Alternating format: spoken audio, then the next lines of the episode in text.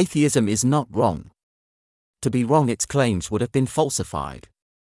Atheism is irrelevant and largely incoherent and is best ignored, but it has not been refuted and it never will be. It would take God coming down in all his glory to force them to accept God exists, even then they would still reject him. Regardless, the atheist claim that atheism consists of a denial that the threshold for a proof of God has been reached is not wrong because it is not falsifiable. The claim cannot be falsified because it rests on the willingness of an atheist to believe in God. Conservatives cannot prove a subjective threshold has been reached, nor can we disprove the claim that atheism is nothing more than a rejection of all God claims. But we can prove atheism is what it claims to be denial of all God claims. Atheism is an emotional response to a complex issue. On the emotional scale, atheism registers as apathy. Atheists take no position nor hold an opinion on any issue, whether this be mass murder, child marriage, or the slaughter of people because of their religious convictions. Nothing is wrong for an atheist and nothing right. Atheism is a state of detachment or even of transcendence from the affairs of man. Atheists have become so detached that the affairs of man and the condition of man is of no concern to them. They will argue this, of course, after they take their leave of atheism and adopt some other persona. But they will never argue they have taken the position they have assumed, as atheists. But why is atheism of such importance that it deserves its own category of persons? I am a Christian, that is who I am. You are an atheist and yet you say it means nothing but a rejection of my entire being and identity. Atheism is a disembodied and disconnected state existing only as a negation of everything I am. Atheists will protest and argue that their neutrality concerns the existence of God, but this is their response, as an atheist, to every proposition and claim. An atheist has no position on anything, so long as they remain atheists. If you ask them what their position is on murder, they will declare that as atheists they have no position.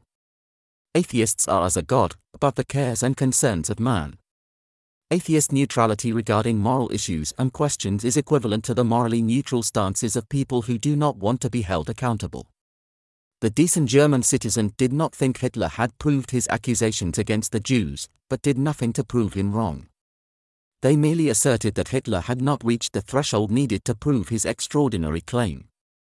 Atheists take on the persona of the Chinese people, who heard Mao's message on communism and were not convinced, but did nothing to stop him, because they did not believe a threshold of evidence had been reached.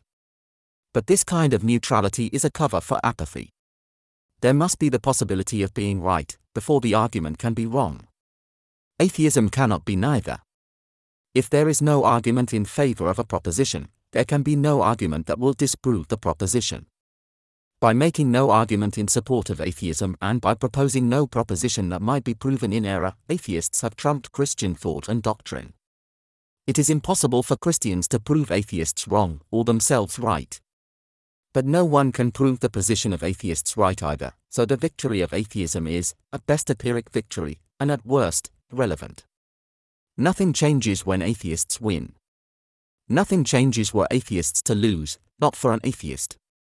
A person who hates will always hate what is hated because the hate is not based on evidence. If atheists had said they hated God and no one can prove to them God does not deserve their hate, no one could prove them wrong, and nothing would change. There is no distinction between the person who says they do not accept the proof of God threshold has been breached and those who say they hate God. A person who does not think a heavier than air machine can fly is a skeptic. The skeptic is not a person devoid of preferences, opinions, or beliefs. Skeptics have doubt, but it is a reasoned doubt. The skeptic can say why he doubts and give you a reason for his doubt the skeptic can be disproven because skepticism is an expressed counterclaim based on a counterfactual. For example, planes are heavier than air and things heavier than air are subject to the pull of gravity.